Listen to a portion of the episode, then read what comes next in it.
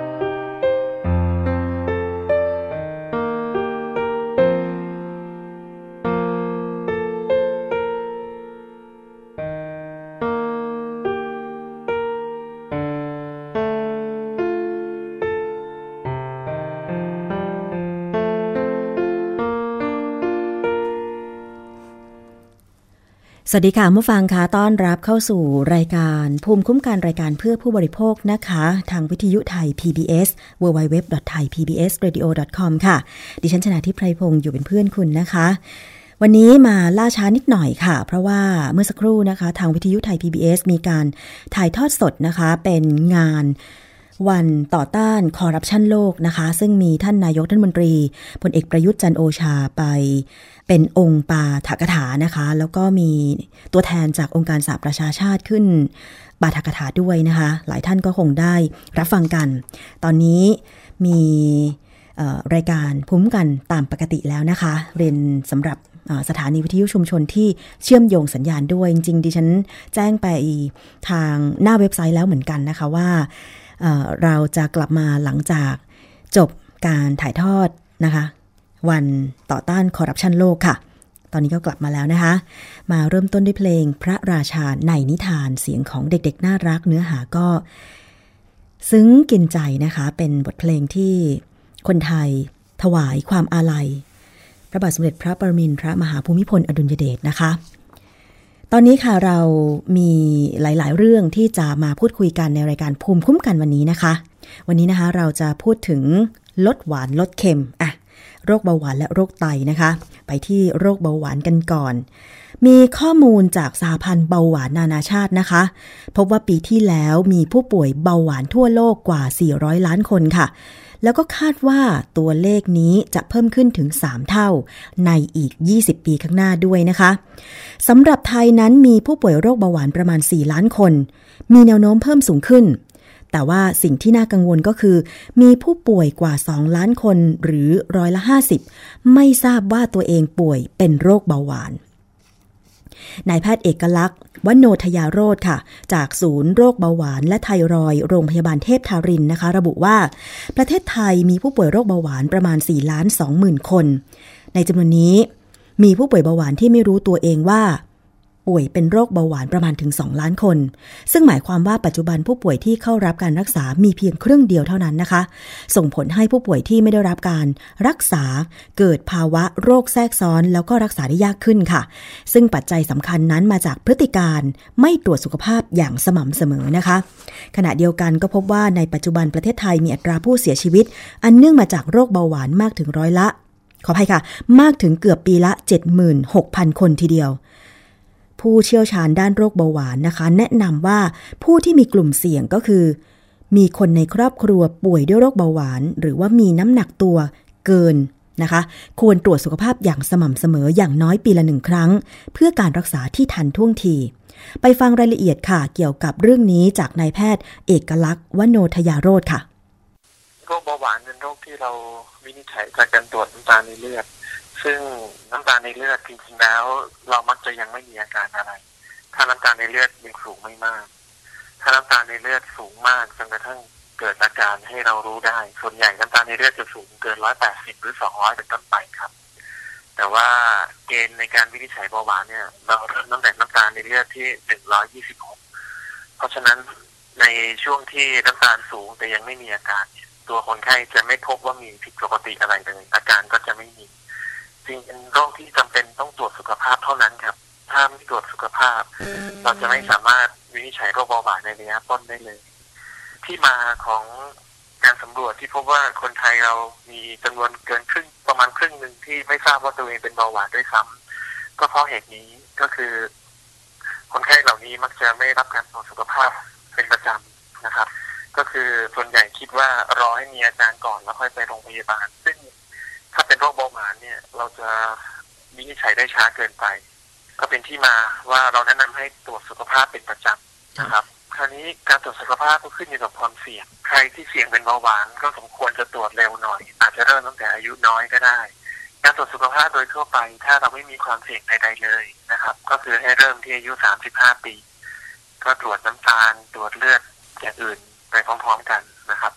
แต่ถ้าเรามีความเสี่ยงเบาหวาน ซึ่งความเสี่ยงเบาหวานเนี่ยมีหลายข้อ แต่ข้อเสี่ยงจริงๆสองข้อที่เป็นประเด็นใหญ่ที่อยากจะสื่อสารง่ายๆนะครับ ก็คือเราจะเรียกว่ามีอยู่สองกรรมทำให้เราเป็นเบาหวานกรรมที่หนึ่งก็คือกรรมพันธุ์กรรมพันธุ์ในที่นี้ก็คือเรามีญาติสายตรงที่เป็นเบาหวานนะครับ เช่น พ่อแม่เราหรือว่าพี่น้องเรา ถ้าเรามีพ่อแม่พี่น้องคนใดคนหนึ่งก็ตามที่เป็นเบาหวาน ตัวเราเองจะมีความเสี่ยงเป็นเบาหวานเพิ่มขึ้น ถ้าเรามีภาวะแบบนี้ เราไม่ต้องรออายุ 35 ปีไปตรวจนะครับ เราสามารถจะไปตรวจได้เลยนะครับ ไม่ว่าจะอายุ 20 หรือว่าอายุ 30 ก็ไปตรวจได้เลยนะครับ โดยที่ไม่ต้องรอถึงอายุ 35 นี่คือข้อแรกก็คือกรรมพันธุ์ที่บอกว่าจะเพิ่มโอกาสเป็นเบาหวาน อีกกรรมหนึ่งที่ทำให้เรามีความเสี่ยงต่อเบาหวานเพิ่มขึ้นมากก็คือพฤติกรรมนะครับ พฤติกรรมในที่นี้ก็คือพฤติกรรมที่เราทำให้เรา มีภาวะที่เรียกว่าดื้ออินซูลินและทำให้เกิดเบาหวานขึ้นภาวะดื้ออินซูลินจะเกิดกับคนอ้วนครับ คนที่อ้วนลงพุงเพราะฉะนั้นใครที่น้ำหนักตัวเกินมาตรฐานอยู่ในเกณฑ์ที่เรียกว่าอ้วนนะครับ ซึ่งเราจะใช้ค่าดัชนีมวลกายก็ได้ ก็คือเราเอาน้ำหนักเป็นตัวตั้งหารด้วยส่วนสูงที่ยกกำลังสองเป็นเมตรเนี่ยเราก็บอกได้ว่าเราอยู่ในน้ำหนักตัวที่เข้าข่ายว่าอ้วนหรือยังถ้าอยู่ในเกณฑ์ที่อ้วนนะครับ ก็ไม่จำเป็นต้องรออายุ 35 ปี เราก็สามารถตรวจสุขภาพเพื่อหาเบาหวานได้เลยนะครับ เพราะว่าหลาย ๆ คนที่มีความเสี่ยงแบบที่ว่ามันเป็นเบาหวานเร็ว ในคนเอเชียเราพบว่าถ้าอ้วนหรือว่ามีพ่อแม่เป็นเบาหวาน บางครั้งเราเป็นเบาหวานตั้งแต่อายุ 20 ตั้งแต่อายุ 30 แล้ว โดยที่ไม่ต้องรอให้อายุมากเหมือนในอดีตผมคิดว่าสิ่งที่สำคัญสำหรับคนไทยนะครับ ก็คือเรายังขาดการตรวจสุขภาพเป็นประจำอยู่ เนื่องจากบางทีเราคิดว่าเราไม่มีอาการอะไร ถ้าเราไม่มีอาการก็ไม่ได้นึกอยากที่จะมาโรงพยาบาลเพื่อดูแลตัวเองการมาโรงพยาบาลไม่ได้เป็นการมาเพื่อรักษาโรคอย่างเดียวแต่ในปัจจุบันเองสามารถที่จะส่งเสริมสุขภาพหรือว่าป้องกันโรคได้ด้วยนะครับ การตรวจสุขภาพก็เป็นวิธีที่สำคัญ เพราะเบาหวานเป็นโรคที่รอให้เกิดอาการมักจะช้าเกินไปค่ะ ก็อย่างที่นายแพทย์เอกลักษณ์วโนทยาโรธผู้เชี่ยวชาญด้านโรคเบาหวานอายุรกรรม ได้บอกไว้นะคะว่า การตรวจสุขภาพนั้นจำเป็นค่ะอย่างน้อยปีละหนึ่งครั้ง เพื่อจะทำให้เราได้ทราบว่า สภาพร่างกายของเราเป็นอย่างไร เพราะบางทีมีน้ำตาลในเลือดสูง แต่ไม่แสดงอาการนะคะ เพราะฉะนั้นเนี่ยแนะนำเลยค่ะคุณผู้ฟังผู้บริโภคทุกท่าน ถ้าใครมีคนในครอบครัวเป็นเบาหวาน 2. ชอบกินอาหารหวานๆหรือกินอาหารรสจัดมากๆนะคะ 3. มีน้ำหนักเกินหรือว่าเป็นโรคอ้วน อย่างที่คุณหมอเอกลักษณ์บอกนะคะว่ามีวิธีการคำนวณนนะคะว่าตัวเองเป็นโรคอ้วนหรือน้ำหนักเกินหรือเปล่านะคะ แต่ว่าวิธีง่ายๆ ที่ดิฉันทำก็คือเอาส่วนสูงนะคะในการคำนวณว่าตัวเองน้ำหนักเกินหรือไม่ ถ้าผู้หญิงเนี่ยเอาส่วนสูงลบ 110นะคะถ้าจำไม่ผิด ก็ ลบออกมาก็จะได้น้ำหนักตัวที่เราควรจะหนักเท่านั้นนะคะค่ะ อย่าง 157 เนี่ย ใครสูง 157 158 นะคะ ก็ประมาณนี้แหละค่ะ ก็เอาลบ 110 เพราะฉะนั้นน้ำหนักตัวของคุณก็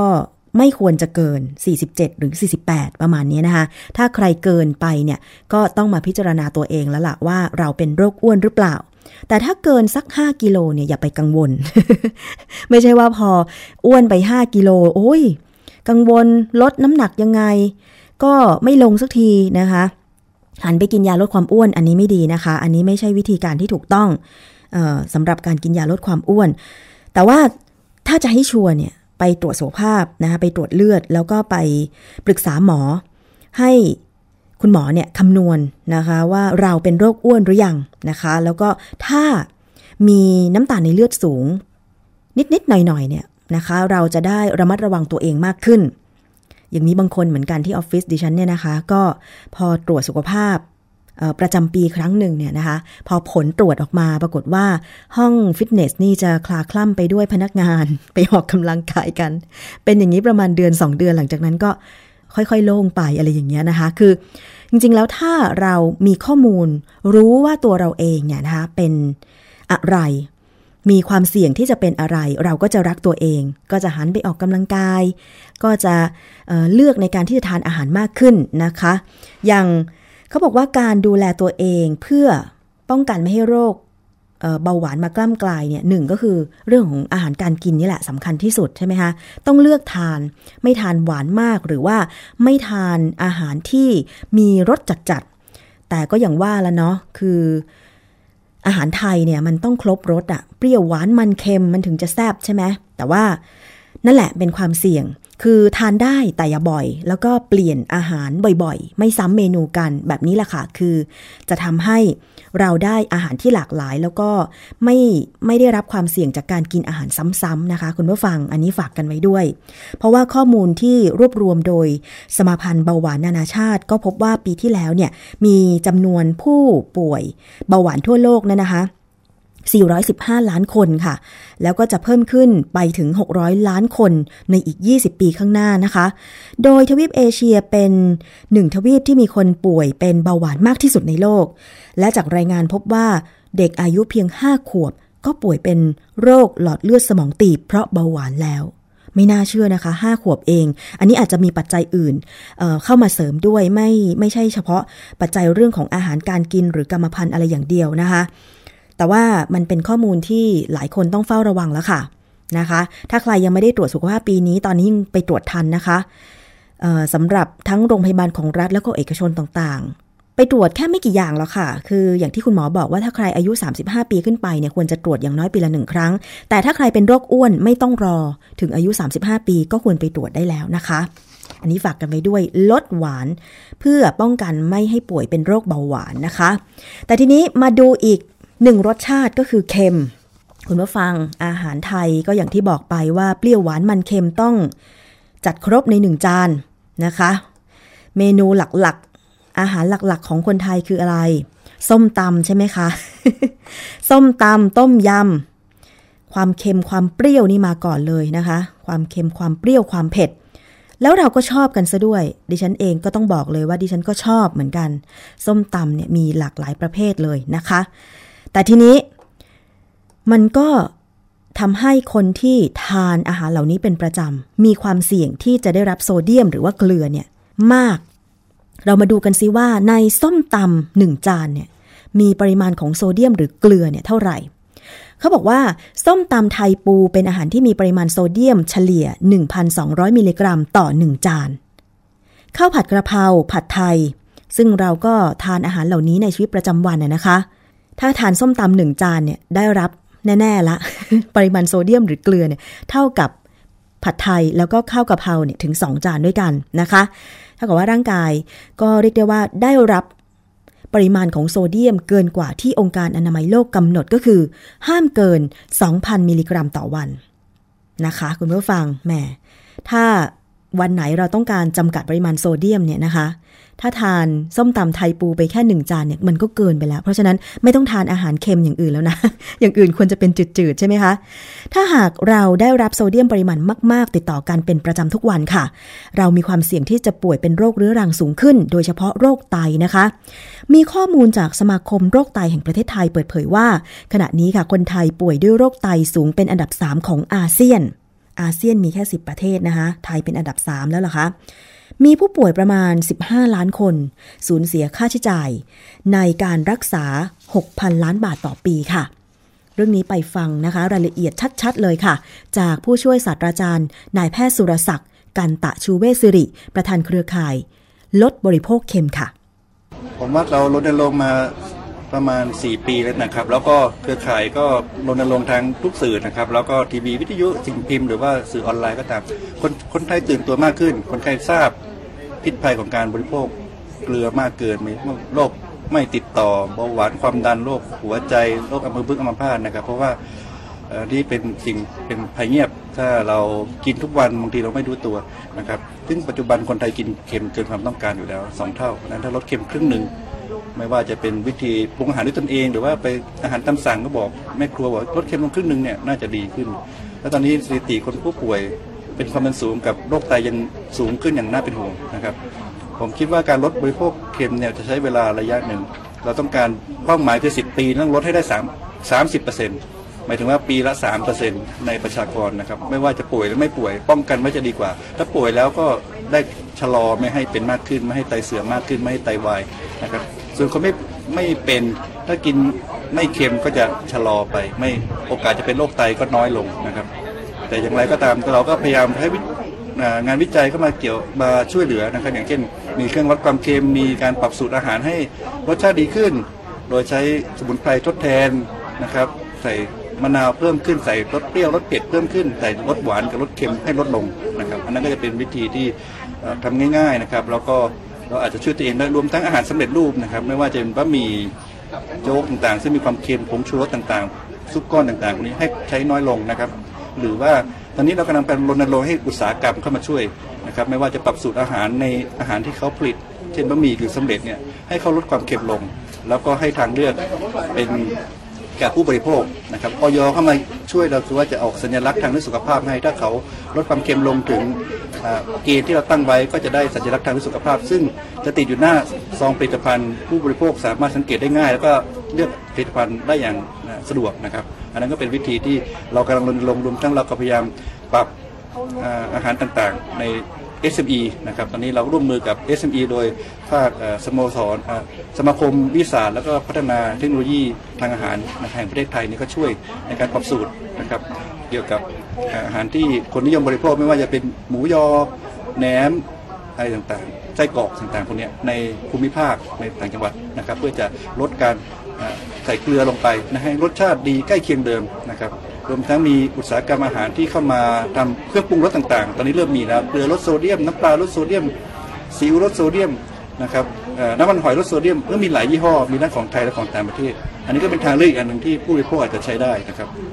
คนไข้ที่โรคที่เป็นโรคไตต้องระมัดระวังคือต้องพยายามลดเกลือลงด้วยวิธีธรรมชาติ ถ้าเป็นไปได้ก็อย่าใช้พวกเกลือทดแทนนะครับ แต่ว่าถ้าเกิดเป็นคนปกติ ก็กินน้ำปลาลดโซเดียมได้ปกตินะครับ อันนี้ก็จะทำให้ห่างไกลจากโรคภัยไข้เจ็บโรคไม่ติดต่อเรื้อรังนะครับ ค่ะนั่นคือเสียงของผู้ช่วยศาสตราจารย์นายแพทย์สุรศักดิ์กันตะชูเวสิริ ประธานเครือข่ายลดบริโภคเค็มนะคะ แก้ไขข้อมูลนิดนึงค่ะคุณผู้ฟัง เกี่ยวกับค่าเฉลี่ยของอาหารแต่ละเมนูนะคะ ส้มตำไทยปูเนี่ยโซเดียมเฉลี่ยอยู่ที่ประมาณ 1,200 มิลลิกรัมต่อ 1 จานนะคะ ผัดกะเพราไก่ 1 จานค่ะโซเดียมเฉลี่ยก็ 1,200 มิลลิกรัมต่อจานนะคะ ไปที่ผัดไทย ผัดไทย 1 จานโซเดียมเฉลี่ย 1,100 มิลลิกรัม อะ อันนี้ก็เยอะเหมือนกันนะคะ เพราะว่าถ้าเราทานอาหารเหล่านี้เนี่ยสจานต่อวัน แน่นอนว่าก็ได้รับปริมาณโซเดียมเกินแล้ว เพราะว่าที่องค์การอนามัยโลกกำหนดก็คือไม่เกิน 2,000 มิลลิกรัมต่อวันนะคะ มาดูกันที่อีกเมนูหนึ่งค่ะคุณผู้ฟัง เผื่อว่าเราจะได้ระมัดระวังกัน ต้มยำกุ้งน้ำข้น 1 จาน คุณผู้ฟังเชื่อไหมว่ามีปริมาณโซเดียมเท่าไหร่ 1,700 มิลลิกรัมต่อต่อชามเลยนะ ต่อชามต่อจานเลยนะ มันเยอะมากเลยอะแค่กินต้มยำกุ้งน้ำข้นหนึ่งชามนะคะ ถึงแม้หลายคนจะบอกว่า โอ้ย ฉันกินไม่หมดหรอก แต่ไม่หมดนั่นแหละมันก็มันก็เกินแล้วไงนะคะ มีเมนูอื่นๆอีกเยอะเลยนะคะ อย่างที่คุณหมอบอกนะคะว่า จริง ๆ ตอนนี้หลังจากรณรงค์มาหลายปีเนี่ย หลายภาคส่วนตื่นตัว ประชาชนเองก็ตื่นตัว อย่างดิฉันเนี่ย ตอนนี้ ถ้าไปซื้อน้ำปลาเองนะ ก็ต้องไปหาซื้อน้ำปลาหรือว่าซอสที่ลดโซเดียม หรือลดเค็ม ซึ่งตอนนี้ในท้องตลาดก็มีให้เราเลือกมากขึ้นนะคะ ไม่เอ่ยชื่อยี่ห้อแล้วกันลองไปหาดู เป็นน้ำปลาแล้วก็ซอสลดเค็มนะคะ ลดปริมาณโซเดียมลงนะคะ ก็เห็นถึงความใส่ใจของอผู้ประกอบการเครื่องปรุง แล้วก็ผู้ประกอบการด้านอาหาร อย่างเช่นอาหารสำเร็จรูปต่างๆ แต่ทีนี้ว่า ถึงแม้ว่าเราจะมีกลยุทธ์นะคะของเครือข่ายลดบริโภคเค็มที่ตั้งเป้าภายใน 10 ปี จะทำให้คนไทยลดบริโภคเกลือโซเดียมลงร้อยละ 30 นะคะ แต่ว่าเรามาดูท่าทีของการรณรงค์ให้คนไทย อ่านฉลากผลิตภัณฑ์อาหารง่ายๆนะคะ พร้อมกับขอความร่วมมือผู้ประกอบการอาหารให้ปรับสูตรอาหารโดยลดปริมาณเกลือโซเดียมลงนะคะ โดยเฉพาะอาหารสำเร็จรูป มีผลตอบรับเป็นอย่างไรค่ะ ไปฟังเสียงของผู้ช่วยศาสตราจารย์นายแพทย์สุรศักดิ์กันอีกครั้งค่ะ ผู้ประกอบการรายใหญ่ตอนนี้เริ่มมาสนใจมากขึ้นนะครับ อย่างเช่น บริษัทบะหมี่กึ่งสำเร็จ ตอนนี้กำลังพัฒนาสูตรบะหมี่ลดความเค็มลงนะครับ อย่างน้อยสัก20%นะครับซึ่งจะออกมาเป็นสูตรเฉพาะหรือสูตรลดเค็มนะครับในภายในระยะเวลาน่าจะเป็นปีหน้าบะหมี่ใหญ่ๆสองสามบริษัทที่ทำบะหมี่กึ่งสำเร็จนะครับ ส่วนพวกเครื่องปรุงรสเริ่มมีคนทำมากขึ้น ตอนนี้ซีอิ๊วรสโซเดียมเนี่ยซีอิ๊วรสโซเดียมหรือว่าน้ำปลารสโซเดียมเริ่มมีคนทำมากขึ้นมีหลายยี่ห้อมากเลยนะให้เป็นทางเลือกชอบรสรสชาติแบบไหนเลือกได้เลยลดเกลือลงอย่างน้อย 30%นะครับอันนี้ก็ทำให้มีการปรับตัวอย่างมากนะครับ แล้วปีหน้าเราก็จะมีการใช้เครื่องวัดความเค็ม ไปวัดความเค็มในน้ำแกง วัดความเค็มในซุป วัดความเค็มในน้ำก๋วยเตี๋ยว ซึ่งนี้วัดง่าย เป็นเครื่องที่พกพาสะดวกขนาดเล็ก ผลิตโดยภาคภาควิภาควิชาวิศวกรรมชีวการแพทย์ของมหาวิทยาลัยมีดนนะครับอันนี้จุ่มลงไปปุ๊บจะบอกได้เลยว่าเกลือกี่เปอร์เซ็นต์เค็มมากไปไหมถ้าเกิดเกลือเกลือสูงเค็มมากไปต้องทานน้ำซุปน้อยลงหน่อย แต่ที่จะทานหมดชามอาจจะทานครึ่งชามนะครับหรือถ้าเกิดแม่แม่บ้านอยากจะลดความเค็มลง ถ้าลดไม่เกิน 10%พ่อบ้านก็จะไม่รู้ เพราะว่าลิ้นจับไม่ได้ แต่เพราะนั้นถ้าลด 10%ก็คืออาจจะมีเครื่องวัด เช่นครั้งแรกครั้งแรก1%น้ำแกงต่อไปอีกเดือนลด 0.9%ค่อยๆลดทีละน้อย ก็จะทำให้มีความสุขกับการบริโภคเหมือนเดิม แล้วก็ลิ้นจะมีความความไวต่อความเค็มมากขึ้น ก็ลิ้นก็จะทำให้ทานจืดได้ได้ดีขึ้น แต่ใช้เวลาหน่อยนะครับ แล้วก็ถึงเวลา 3 เดือนหรือ 6 เดือนจะลดได้ 30%โดยที่ยังมีความสุขต่อการบริโภค แล้วก็ทุกคนก็ทานทานข้าวอย่างมีความสุขในครอบครัวนะครับอันนี้ก็เป็นเครื่องวัดความเค็มที่เราผลิตขึ้นมา แล้วก็ จะสามารถแจกจ่ายได้ภายใน 1-2 ปีข้างหน้านะครับ อันนี้ก็อยู่ในการพัฒนาแล้วก็ทำเครื่องให้ดีคุณภาพดีมากขึ้นเรื่อยๆครับอืมค่ะน่าสนใจนะคะ เครื่องตรวจวัดปริมาณเกลือโซเดียมในอาหารนะคะ ซึ่งมีการทำเป็นอุปกรณ์ต้นแบบขึ้นมาแล้วนะคะ โดย คณะวิศวกรรมศาสตร์ มหาวิทยาลัยมหิดลนะคะ อย่างที่คุณหมอบอกไป แต่ว่าในอนาคตเนี่ยก็จะมีการผลักดันให้มีการใช้เครื่องตรวจวัดปริมาณเกลือโซเดียมในโรงพยาบาล แล้วก็เป็นเครื่องมือที่มีใช้ในบ้านได้ด้วยค่ะ เพื่อตรวจปริมาณเกลือโซเดียมในอาหารก่อนที่จะทานนะคะ ที่แน่ๆก็คือคนปรุงอาหารในบ้านนั่นแหละนะคะ ต้องค่อยๆ ลดปริมาณเกลือโซเดียมลง เพื่อจะได้ลดความเสี่ยงในการเจ็บป่วยเป็นโรคเรื้อรัง เช่นโรคไตนะคะ ซึ่งดิฉันก็สังเกตว่าตอนนี้เนี่ยในหมู่บ้านในตำบลในต่างจังหวัดต่างๆ เนี่ยมีความรู้สึกว่ามีคนป่วยเป็นโรคไตมากขึ้น จากการสอบถามคุณแม่นะคะเวลาโทรกลับบ้าน บางทีเนี่ยก็จะมีการชาปนกิจศพในหมู่บ้านนะนะคะ เราก็ถามว่า คนนี้เป็นอะไรถึงเสียชีวิตอะไรอย่างเงี้ยนะคะเขาบอกว่าป่วยป่วยเป็นโรคไตต้องไปฟอกไตตั้งหลายเดือนแล้วไงอะไรอย่างเงี้ยนะคะรู้สึกว่ามันมีหลายรายมากขึ้น ก็แสดงให้เห็นว่าที่ผ่านมาเนี่ยนะคะ คนไทยเราทานอาหารกัน หรือว่าใช้ชีวิตในความเสี่ยงที่จะเจ็บป่วยด้วยโรคเรื้อรัง อย่างเช่นโรคไตอย่างนี้กันมาก เพราะฉะนั้นตอนนี้ถึงเวลาแล้วที่เราจะต้องหันมาใส่ใจสุขภาพมากขึ้น เราทานอร่อยได้เราปรุงอาหารให้มันรสแซ่บได้นะคะ เพียงแต่ว่าต้องอยู่ในปริมาณที่ ไม่ควรจะเกินในการบริโภคต่อวัน อย่างเช่นเกลือเนี่ยค่ะแต่ว่าตอนนี้เรายังไม่มีเครื่องมือในการที่จะมาวัดใช่ไหมว่า วันนี้เนี่ยอาหารหนึ่งจานที่เราทานตรงนี้เนี่ยนะคะ อย่างช่วงเที่ยงเดี๋ยวไปพักเที่ยงเนี่ย คิดเมนูไว้ละว่าฉันจะทานอะไรนะคะ แต่เผอิญว่าอาหารเมนูนั้นเนี่ยต้องใช้ซอสต้องใช้ซีอิ๊วหรือว่าใช้น้ำปลาหรือใช้เกลือกันค่อนข้างมาก แม้แต่ก๋วยเตี๋ยว นะคะ บางเจ้าก็เค็มเค็มบางเจ้าก็ไม่ค่อยเค็ม บางเจ้าก็กลมกล่อมอะไรอย่างเงี้ยนะคะ มันก็แล้วแต่ความชอบแต่ทีนี้เราจะเอาแต่ความชอบของเราไม่ได้ เราต้องคำนึงถึงสุขภาพตัวเราด้วยเหมือนกันนะคะคุณผู้ฟัง อันนี้ก็คือออรายละเอียดเกี่ยวกับเรื่องของการลดหวานลดเค็ม ที่วันนี้รายการภูมิคุ้มกันนำมาเสนอค่ะเผื่อว่าจะได้เป็นข้อมูลนะคะ รักษาสุขภาพกันมากขึ้น เพื่อเสี่ยงเเพื่อลดความเสี่ยงต่อการเจ็บป่วยด้วยโรคเรื้อรังนะคะ เอาละค่ะ ก่อนไปทานอาหารเที่ยงวันนี้ก็อย่าลืมสำรวจเมนูอาหารด้วยก็แล้วกันนะคะว่ามีความหวานความเค็มมากน้อยขนาดไหน ถ้ามื้อนี้หวานเค็มไปแล้ว มื้อหน้าก็ลดลดกินแกงจืดบ้างนะคะ เอาละค่ะ ช่วงนี้มาถึงช่วงท้ายของรายการภูมิคุ้มกันแล้ว ขอบคุณมากเลยสำหรับการติดตามรับฟัง วันนี้เจอกันครึ่งชั่วโมงเนาะเพราะว่าเราให้เวลากับการถ่ายทอดเสียงกันไปนะคะ ซึ่งนอกจากจะติดตามได้ทางเว็บไซต์ www.thaipbsradio.com แล้วก็ยังสามารถฟังได้จากสถานีวิทยุชุมชนที่เชื่อมโยงสัญญาณในต่างจังหวัดนะคะ ไม่ว่าจะเป็นที่สุพรรณบุรีค่ะ ฟังจากวิทยุชุมชนคนหนองย่าไซ FM 107.5 MHz ที่สมุทรสาครนะคะ ฟังจากสถานีวิทยุชุมชนปฐมสาคร FM 106.25 MHz ค่ะ ที่ลำพูนนะคะ ฟังจากวิทยุชุมชนคนเมืองลี้ค่ะ FM 103.75 MHz และสถานีวิทยุชุมชนเทศบาลทุ่งหัวช้างนะคะ FM 106.25 5เมกะเฮิรตซ์ค่ะ ที่กาฬสินธุ์ก็ฟังจากวิทยุชุมชนคนเขาวงนะคะ FM 89.5เมกะเฮิรตซ์แล้วก็ที่วิทยุชุมชนวัดโพธิ์บัลลังก์จังหวัดราชบุรีนะคะ FM 103.75เมกะเฮิรตซ์ค่ะ วันนี้ขอบคุณทุกสถานีนะคะและและถ้ายังมีสถานีไหน ต้องการเชื่อมโยงสัญญาณก็ แค่เข้าไปหน้าเว็บไซต์นะคะ แล้วก็ดาวน์โหลดแบบฟอร์มการเชื่อมโยงสัญญาณ กรอกรายละเอียดให้ชัดเจน แล้วก็ส่งมาที่อีเมล radio at thaipbs.or.th เท่านั้นเองค่ะ เชื่อมโยงฟรีไม่มีค่าใช้จ่ายนะคะสำหรับเเนื้อหาของรายการของวิทยุไทย PBS ก็เป็นสื่อสาธารณะที่ไม่มีโฆษณาด้วยนะคะ แล้วก็ เราอยากจะกระจายข้อมูลข่าวสารเพื่อพี่น้องประชาชนกันให้เป็นบริเวณกว้างเลย เพราะฉะนั้นเนี่ยก็สามารถที่จะเชื่อมโยงได้ฟรีนะคะ เอาละค่ะ สัปดาห์หน้ากลับมาติดตามภูมิคุ้มกันกันต่อไปนะคะ เดี๋ยวอีกสักครู่หนึ่งฟังข่าวจากไทย PBS นะคะ ดิฉันชนะทิพไพรพงศ์ลาด้วยเพลงนี้นะคะ สวัสดีค่ะ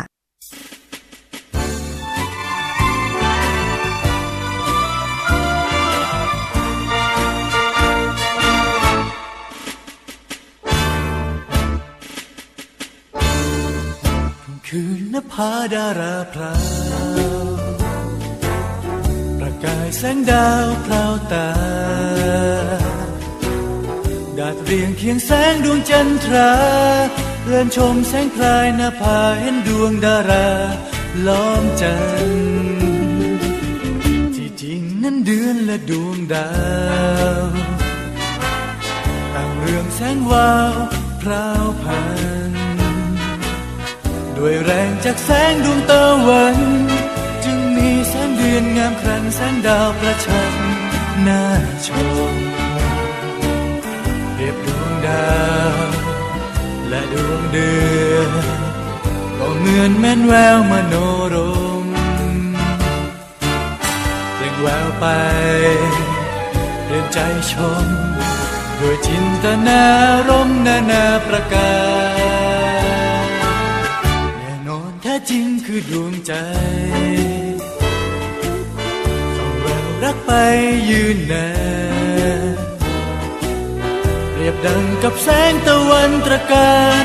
ยังคงแสงงามสะครานแสงทองยืนนานเรื่อยมา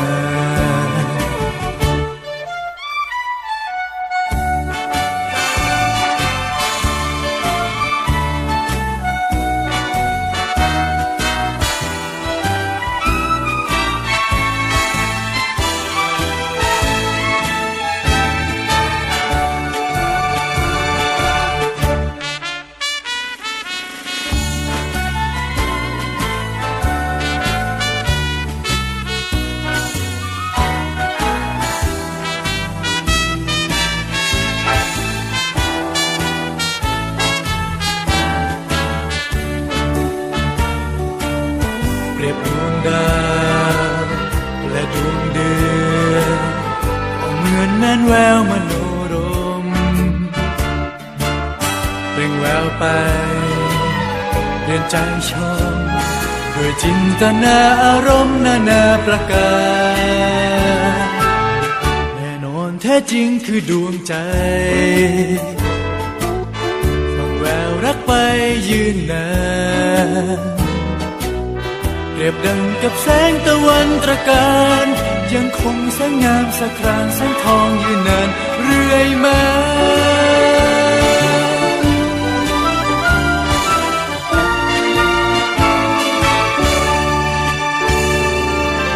เกราะป้องกัน